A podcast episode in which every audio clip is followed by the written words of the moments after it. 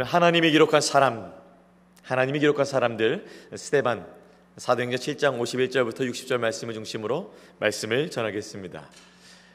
어떤 성도가 되고 싶으세요? 예수님을 처음 영접할 때 나는 이런 믿음 생활 해야지. 나는 이런 신앙 생활 해야지. 나는 이런 성도가 돼야지. 하나님 나를 이런 일에 어, 사용하셨으면 좋겠다. 이런 누구나 주 안에서 이 소망을 갖게 되는데 여러분 기억을 한번 거슬러 올라가 보세요. 어떤 성도가 되고 싶으세요? 저는 어떤 목사가 되고 싶은가? 사람을 살리는 목사가 되고 싶습니다. 영혼을 살리는 목사가 되고 싶습니다. 여러분은 어떤 성도, 어떤 믿음으로, 어떤 영성으로 살아가길 원하세요? 또 그렇게 소원해 보셨어요? 중요한 것은 어떤 사람으로 살아가든 어떤 형태이든 간에 그 근원이 되어야 될 것이 있다고 생각이 되는데요. 바로 예수님 믿는 사람이라면 누구나 그 안에 내주하고 계신 성령님으로 말미암아 충만한 삶, 그 성령으로 말미암아 열정적인 삶, 에너지 넘치는 삶, 그 뜨거운 에너지, 그 성령님의 충만하심, 하나님의 영이 충만한 그 충만하심이 가득 찰 때 우리는 하나님께서 우리에게 소망을 갖게 하신, 소원을 갖게 하신 그 성도의 삶, 그 믿음의 삶, 그 직분의 삶을 살 수 있으리라 저는 믿습니다. 선교 역사를 쭉 돌아보면 너무 그분들은 과합니다. 그냥 그 나라에 있지. 그냥 자기 믿음 생활 혼자 잘하면 되지. 그렇게 어렵게 배 타고, 그렇게 어렵게 비행기 타고, 그렇게 어렵게 배 타고 들어가서 뭘 그렇게까지 해야겠습니까? 근데 충만한 삶은 몸 밖으로 나가게 되는 것이죠. 상대방이 알아차리게 되는 것이죠. 충만한 삶이 참 이 시대에 필요합니다. 코로나를 지나오면서 우리는 참 어떻게 보면 많은 두려움 가운데 떨리고 있는 것 같습니다. 또 미국이라는 아주 잘 사는 나라 속에서 각종 보험들이 있지만 그래도 우리는 참 건강의 문제, 또 재정의 문제, 신분의 문제, 각양각색의 어려운 문제가 얼마나 많은지요. 요번 요즘에 새벽 예배 때 다윗에 대해서 얘기 나누고 있잖아요. 요압 장군도 나오는데 제가 새벽에 말씀드렸는데 정말 요압처럼 요 앞만 보지 말고 저 앞까지 보는 우리가 되려면 어떻게 해야 되는가? 나의 힘과 능력이 아니라 바로 우리 성령님, 성령님으로 말미암아 충만하게 되면 우리의 삶이 놀라운 변화가 있을 줄로 믿습니다. 오늘 저는 그 시작이 다시 한번 이루어지는 여러분의 삶이 되시기를 기대하는 마음으로 계속해서 말씀 전하겠습니다. 오늘 사도행전 7장에 많은 사람들이 등장합니다. 물론 스데반이 주를 이루고 있지만 말씀의 7장 전체를 보면은 대제사장도 이 옆에 있습니다. 사실 지금 공회가 열렸습니다. 스데반의 가운데 두고 부채꼴로 둥그렇게 모든 공회에 사람들이 모였습니다. 대제사장들, 장로들, 서기관들, 유대인들, 율법학자들, 그리고 거짓 증인들, 그리고 오늘 또 나타나게 되는 또 스테반 집사입니다. 성령으로 충만한 스테반의 모습이 보이는데요. 그 충만함, 여러분의 충만함이 되시기를 축복합니다. 수요일 충만하기 딱 좋은 날일까요? 아닐까요? 오늘 딱 좋은 날입니다. 본문에는 오늘 땅에 속한 자의 삶과 하늘에 속한 자의 삶이 대조를 이루고 있습니다. 성령 충만하지 않은 자의 특징을 보고 우리는 얼른 피해야 되며 성령 충만한 특징을 보고 우리는 얼른 나의 것으로 취하는 마음으로 나아가시길 바랍니다. 스테반에게 주셨던 그 영성이 여러분에게도 오늘 말씀을 통해서 전의되고 전달될 수 있기를 바라는 마음으로 저는 두 가지 영적 교훈을 준비했습니다. 첫 번째 영적 교훈입니다. 저는 51절과 54절을 중심으로 다음과 같은 영적 교훈을 묵상하게 되었습니다. 우리 함께 읽어보면 좋겠습니다. 시작. 땅에 속한 자는 성령을 거스릅니다. 네, 오늘 말씀 51절부터 54절 말씀을 보니까 땅에 속한 자는 성령을 거스릅니다. 스테반이 어, 체크합니다. 성령이 충만한 자가 성령이 충만하지 않는 자들의 모습을 체크하고 있습니다. 주 예수께 돌아오라 라고 말하는데 돌아오기는 커녕 돌 집어들고 있습니다. 오늘 이들의 특징 무엇인가? 우리 어, 앞에 영상을 보시고 51절, 54절 그리고 57절 말씀 우리 함께 읽어봅니다. 시작. 목이 곧고 마음과 귀에 할례를 받지 못한 사람들아 너희 조상과 같이 항상 성령을 거스르는도다. 이 그들의 이 말을 듣고 마음에 찔려 그를 향하여 이를 갈거늘 그들이 큰 소리를 지르며 귀를 막고 일제히 그에게 달려들어 보니까 노란색 글씨로 표시되어 있는 목이 곧고 마음과 귀가 항상 성령을 거스르고 또 들, 듣, 듣긴 하지만 이를 갑니다. 잘못 반응하죠. 그리고 마지막 57절에 귀를 막습니다. 여전히 들, 듣지 못하고 달려드는 그러한 모습을 볼 수 있습니다.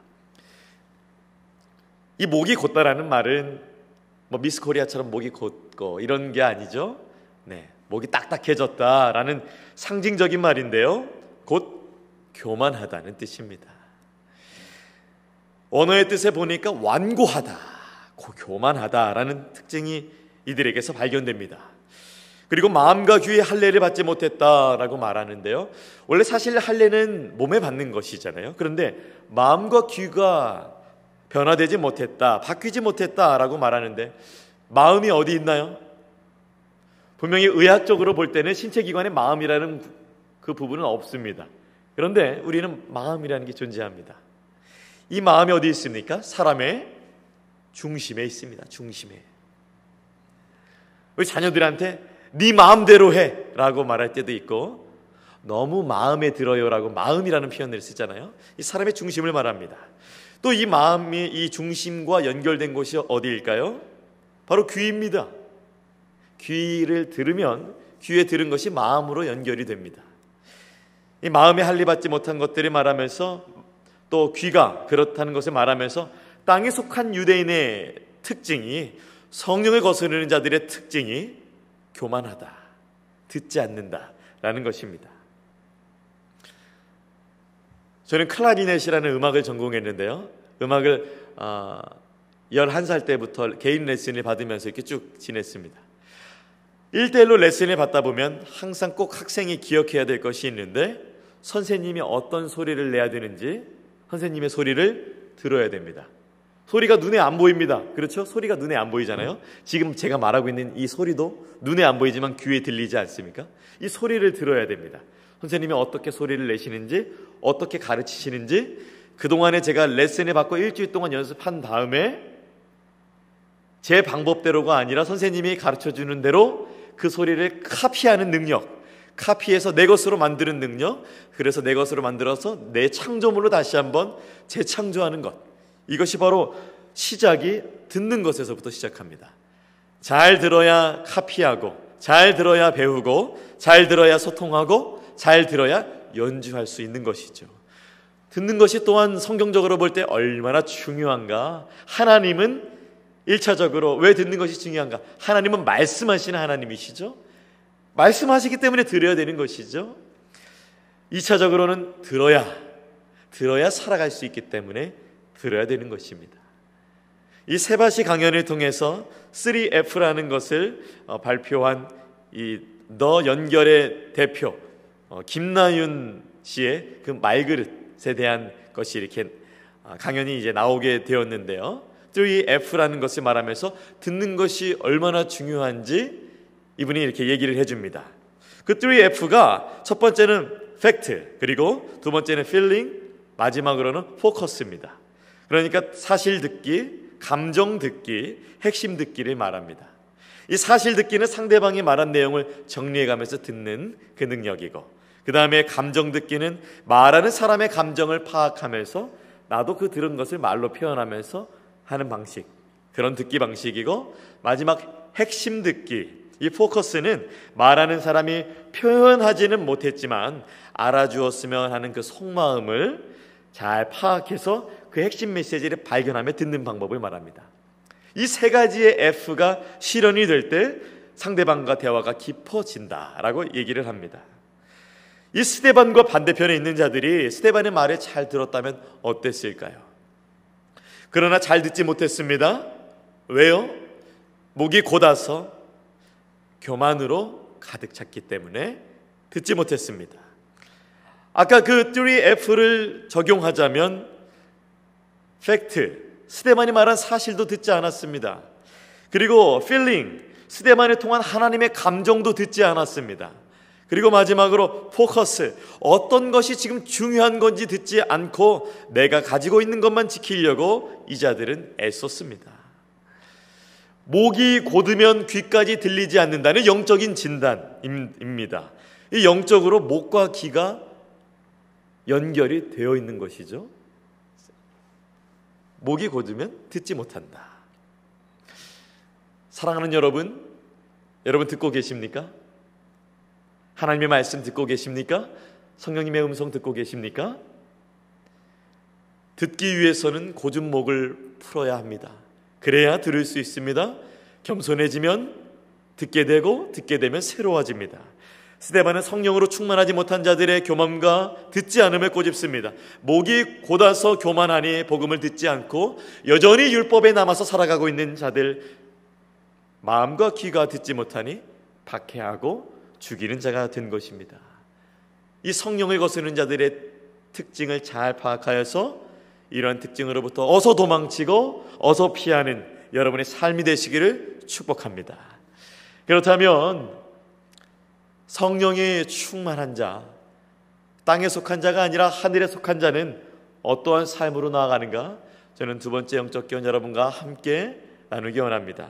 저는 55절과 60절 말씀을 중심으로 두 번째 영적 묵상을 얻게 되었습니다. 우리 함께 두 번째 영적 묵상 한번 읽어봅니다. 시작. 하늘에 속한 자는 예수를 봅니다. 하늘에 속한 자는 예수를 봅니다.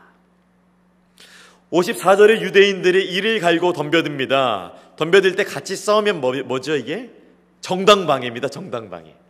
요즘에 유튜브에 보면은 그 이게 싸우는 것이 직업인 분들이 있어요. 그러니까 그냥 길거리에서 싸우는 것이 아니라 그라운드 경기장 안에서 싸우는 것은 합법적으로 열어두고 어, 이것을 어, UFC라는 또 경기 그런 것들을 통해서 저희가 볼 수 있습니다. 저희가 보기에는 막 싸우는 것 같은데 그 안에서는 급소는 때리면 안 되고 상대방이 어, 좀 안전까지도 좀 고려해야 되는 것들이 여러 가지 규칙이 있습니다. 근데 이분들이 싸우는 규, 그 기술이 있잖아요. 그래서 일반 사람들이나 깡패도 함부로 때리면 안 된다고 합니다. 왜냐하면 이분들은 어떻게 보면 합법적으로 살인 면허증을 소지한 자들이기 때문에 그 어떻게 하면 상대방이 쓰러질 것을 알고 있는 자들이기 때문에 함부로 일반인들하고 싸우면 감옥에 간다고 합니다. 그래서 아무리 정당방위라 할지라도 그것을 주도 면밀하게 생각을 하고 사용했다고 해요. 오늘 스테반에게 사람들이 덤벼듭니다. 이 정도 덤벼들면은 스테반도 싸울만 합니다. 그럼 정당방입니다. 스테반의 싸움이 땅에서 일어납니다. 한번 상식적인 범위 안에서 우리가 생각을 해볼게요. 함께 싸우는 것이 정상적이지 않을까요? 또 그 공회에 참석하고 있는 또 다른 많은 사람들이 그리스도인들이 있지 않겠습니까? 혼자 싸우지 말고 함께 싸운다면 어떨까요? 또는 스테반도 예수님 믿고 그동안의 율법에 의해서 살아가고 전통에 의해서 살아갔는데 이제 예수님 믿고 복음 안에서 참 자유를 얻었는데 얼마나 예수님을 위해서 하고 싶은 일들이 많았을까요? 좀 도망가서 도망가는 것도 바람직하지 않을까요? 좀 그 자리를 피했던 것도 바람직하지 않을까요? 아니면 인간적으로 두려워하는 모습, 우는 모습을 보여야 바람직하지 않을까요? 더 나아가서 피하지 못했다면 돌멩이가 어디서 날아오는지를 보고 있어야죠. 그래야 피하지 않습니까? 그리고 그들 누가 돌멩이를 던지고 있는지 얼굴을 봤어야죠. 그래야 어떻게든 살아남아서 복수를 할 거 아닙니까? 그리고 날아온 돌멩이가 나에게 내 몸에 남긴 그 상처를 바라봐야죠. 얼마나 아픕니까? 거기가 아프잖아요. 왜 주변의 그리스도인들에게 완도와 주느냐고 원망하고 이러지 말라고 억울하다고 얘기해야 되는데 그는 그러지 않습니다. 그는 자신의 삶이 마지막이라는 것을 직감하며 이 위기 앞에서 다른 모습을 취하고 있습니다. 일은 이 땅에서 일어나고 있는데 스테반은 하늘과 소통을 하고 있습니다. 아니 땅에서 문제가 일어나니까 땅에서 해결하고 땅에서 이 대화가 오고 가니까 땅에서 해결해야 되는데 스테반은 조금 이상하게 땅에서의 문제를 하늘을 바라보며 주목합니다. 스데반은 과거의 율법에 매인 그 율법에 매였던 그 프레임 안에서 살았을 것입니다. 그런데 이제는 예수가 그리스도라는 이제 reframe, 프레임이 바뀌게 되어서 그 reframe의 삶을 살게 되어서 오늘 땅의 문제를 땅에서 해결하는 것이 아니라 하늘로서 연결되어 해결하고 있습니다. 프레임이라는 책이 나왔습니다. 이 책 표지를 보시면은 앞에 이렇게 프레임이 딱 네모칸이 치어져 있죠. 그리고 안경 모습, 안경이 딱 나오면서 이 프레임을 reframe하라. 프레임을 다시 한번 바꿔서 살아가라. 그래서 인생을 바꾸고 싶다면 프레임을 reframe하라라는 그 캐치프레이즈를 걸고 이 책이 어, 나타났습니다. 이 프레임의 개념을 어, 이제 한국에 공식적으로 소개하는 이 책인데요. 인간과 사회를 바라보는 다양한 시각과 또 새로운 통찰을 보여줍니다. 그 세상을 바라보는 마음의 창이라는 어, 주제를 갖고 이 책이 쓰여졌습니다. 이 책이 한마디로 원래 가지고 있었던 그 프레임을 reframe해서 문제를 바라보는 관점, 또 세상을 향한 mindset, 사람들을 향한 고정관념들을 바꿔서 우리 reframe 합시다. 이렇게 제안하는데요. 왜 reframe 해야 되는가? 그러면 reframe 하려면 어떻게 해야 되는가? 착각도, 오류, 오만, 편견, 실수, 이 오해들이 잘못된 프레임을 만들기 때문에 우리 지혜롭게 겸손하게 우리 그러한 마음으로 살아가자고 이 행복한 삶으로 이 저자가 초대하고 있습니다. 사람의 프레임과 그리고 상황의 프레임을 균형 있게 사용하라고 하는데요. 오늘 스테반이 그렇습니다. 복음으로 율법에 매였던 프레임이 예수 그리스도로 말미암아 reframe 되었습니다. 그리고 이 스테반이 유대인이라는 사람에 대한 프레임과 자신이 그리스도인에 당하는 이 박해라는 상황의 프레임을 지금 적절하게 균형 있게 사용하고 있습니다. 본문에 이 스테반이 그들을 얼마나 사랑하는지 저는 볼 수 있었습니다. 그와 동시에 사명 또한 얼마나 사모하는지 저는 이 균형을 보게 되었습니다. 복음 때문에 유대인을 사랑함과 동시에 동시에 하나님 나라의 사명을 사랑하는 이 균형이 나타나고 있습니다. 아까 스테반이 땅의 문제를 땅에 해결하지 않고 하늘을 본다고 했는데요. 우리 55절의 말씀 우리 함께 읽어보도록 하겠습니다. 시작. 스테반이 성령 충만하여 하늘을 우러러 주목하여 하나님의 영광과 및 예수께서 하나님 우편에 서신 것을 보고 여기서 주목하여라는 말의 뜻을 살펴보니까 주시하다, 열심히 똑바로 쳐다보다, 눈을 고정시키다라는 본래의 뜻을 갖고 있습니다. 스테반이 지금 무엇에 주목하고 있습니까? 예수께서 하나님의 우편에 계신 것을 주목하고 있습니다. 하늘의 소망이신 예수님을 바라봅니다. 예수님만 쳐다봅니다. 예수님만 의지합니다. 예수님만 의존합니다. 우리 한번 따라해 볼까요? 눈도 예수, 말도 예수. 이 두 가지면 충분합니다. 성령 충만한 자의 삶, 눈과 말이 다릅니다. 우리 56절 말씀 계속해서 같이 읽어볼까요? 시작. 말하되 보라 하늘이 열리고 인자가 하나님 우편에 서신 것을 보노라 한데 스테반이 하늘에 하늘과 연결됩니다. 성령 충만한 자의 삶은 여러 가지 은사가 나타날 수 있겠지만 특별한 그 특징이 있다면 땅의 문제를 땅과 상의하지 않고 하늘을 주목하여 바라봅니다. 이렇게 성령 충만한 스테반임에도 불구하고 이 못된 사람들은 스테반의 성 밖으로 내칩니다. 사울 앞에 옷을 맡깁니다. 그리고 돌을 집어듭니다. 이들의 특징이 다시 한번 나옵니다. 제가 57절부터 58절 말씀 읽어드리겠습니다. 그들이 큰 소리를 지르며 귀를 막고 일제히 그에게 달려들어 성 밖으로 내치고 돌로 칠세 증인들이 옷을 벗어 사울이라 하는 청년의 발 앞에 두니라. 스데반이 이제 이 땅에서의 마지막 임을 받아들이고 있습니다. 복음을 전하는 삶, 그리스도인의 삶, 직분에 최선을 다하는 삶을 살았는데 감당 못할 고통이 있는 오늘 이 순간까지 스데반이 지금까지 왔습니다. 이러한 상황 속에서도 스테반이 스테반의 말은 예수님을 향합니다. 59절 말씀입니다.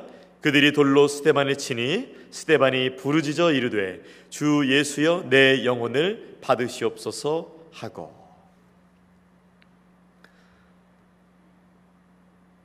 사실 저는 7장 말씀 오늘 51절부터 60절의 본문 말씀이지만 스테반을 충분히 이해하기 위해서는 6장 말씀부터 다시 한번 성경을 펼쳐봐야 됐습니다.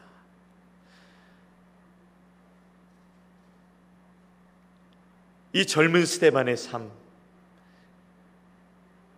이 돌멩이가 날아오고 있는 이 순간을 말씀을 읽는 저에게 젊은 스테반 집사님의 삶이 제 머릿속을 스쳤습니다.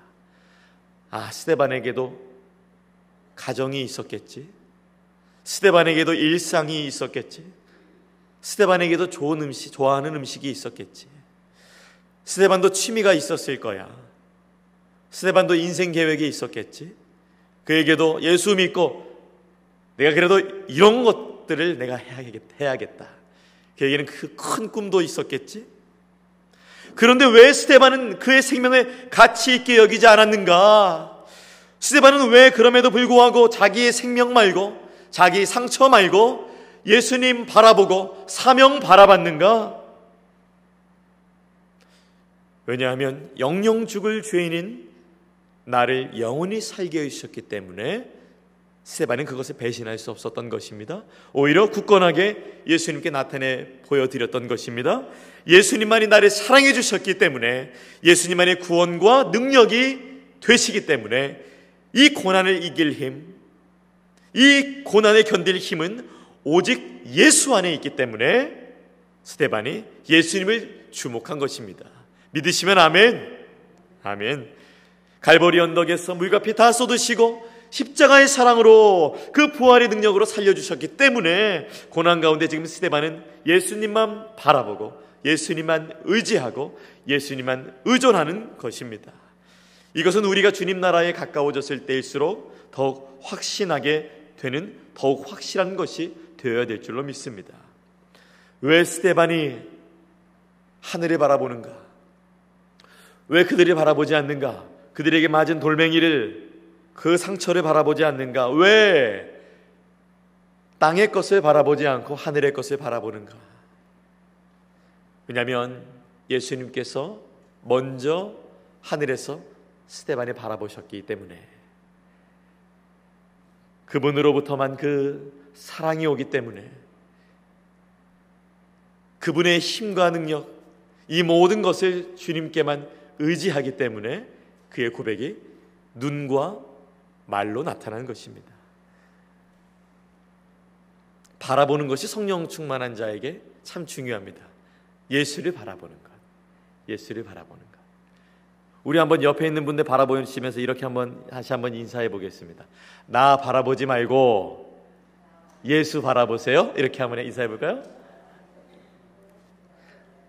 네, 부부일수록 더욱 감격적으로 다가옵니다. 이 순간.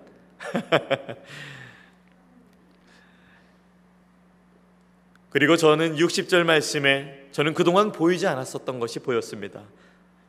아니 이렇게 거의 죽을 순간, 이 고통의 순간에 스테반이 무릎을 꿇습니다. 아, 저는 이전엔 보이지 않았습니다. 저는 그냥 돌을 맞아서 하나님께서 스테반 집사의 영혼을 데려가신 줄로 생각했는데 그래도 그동안 지금까지 제가 목회자로서 성경에 집중해서 읽었는데 무릎을 꿇었다는 장면이 저한테 새롭게 보이기 시작했습니다. 몸이 아플 텐데요. 가누기 힘들 텐데요. 마음은 억울할 텐데요. 이 온 몸과 마음을 가누기 힘든 고통 중일 텐데 무릎을 꿇고 예수 의지하면서 그가 큰 소리로 말합니다. 우리 앞에 영상 보시고 우리 60절 말씀 함께 읽어봅니다. 시작. 무릎을 꿇고 크게 불러 이르되 주여 이 죄를 그들에게 돌리지 마옵소서 이 말을 하고 자니라. 수평을 넘어서 수직으로 나아가는 세반의 영성. 스데반은 수평적으로 사람에게 대응하고 싶을 때 수직적으로 하늘 바라봅니다. 예수님 바라봅니다. 어떠한 상황에서도 그 상황은 땅에서 이루어지고 있는데 그 상황과 전혀 다른 하늘을 바라보며 그 안에 계신 거기에 계신 예수 그리스도를 주목하며 바라봅니다. 예수 바라보는 것이 성령 충만임을 믿으시기 바랍니다. 정말 이 스테반의 영성 우리에게 많은 도전을 줍니다. 제가 스테반으로 삼행시 준비했거든요. 여러분 운 띄워주시면 제가 한번 해볼게요. 자 시작. 스스로를 의지하여 성령 거스르지 말고 되도록 예수를 바라봅시다. 반드시 승리할 겁니다. 아멘. 우리 찬양팀 올라와서 반주해 주시고요. 저는 오늘 여러분과 함께 두 가지 영적 교훈을 나눴습니다. 51절과 54절을 중심으로 땅에 속한 자는 성령을 거스른다는 것, 그리고 55절부터 60절까지 하늘에 속한 자는 예수를 바라본다는 것 나눴습니다. 하늘에 속한 자, 아파도 죽어도 끝까지 예수 봅니다. 그의 삶이 21세기를 살아가고 있는 우리에게 이 미국 땅을 밟고 그리스도인으로서 살아가고 있는 우리에게 그리고 또한 죄에 무너지며 호르몬이 이끄는 대로 살아가고 있는 우리에게 성격대로 살아가고 있는 우리에게 마음과 귀를 막고 살아가고 있는 우리에게 많은 감동과 도전을 줍니다. 스테반의 삶 그리고 우리 이민자의 삶 유대인들은 예수님을 바라볼 때 유대인들은 예수님을 바라보지 아니하고 지금까지의 관습에 따라 스테반을 바라보니까 이 일이 마땅히 여겨집니다. 그것처럼 이민자의 삶을 살면서 경험한 경험과 이 삶의 방식, 신앙의 관념들을 통하여서 믿음을 바라보면 우리 안에 오해로 여겨진 것들이 많이 있고 그리고 흩어진 것들이 많이 있고 신앙생활하면서 타협한 것들이 많이 있음을 보게 됩니다. 이민생활하면서 얻었던 경험, 지식 너무 중요하지만 우리가 마땅히 맞다고 생각하는 것에서 잠깐 멈추어 보시고 진짜 나의 방법들이 예수님의 방법들과 연결되었는지 한번 바라보시고 이 방법들이 예수님으로부터 왔는지 말씀으로부터 왔는지 또 성령님으로부터 순종하며 살아가는 방법인지 다시 한번 믿음으로 우리의 마음을 바라보기 원합니다. 그리고 우리 모두 스테반처럼 예수님 믿을 때 예수 전할 때 고난이 온다 하더라도 고생이 온다 하더라도 고통이 온다 하더라도 우리 땅 바라보지 말고 우리 예수님 바라보며 하늘 바라보며 성령으로 충만한 자의 삶이 되기를 바랍니다. 스테반을 통하여서 선교의 세계 선교의 문이 열렸듯이 여러분을 통해서 다시 오실 예수님을 예배하는 그 귀한 역사가 일어나기를 축복합니다.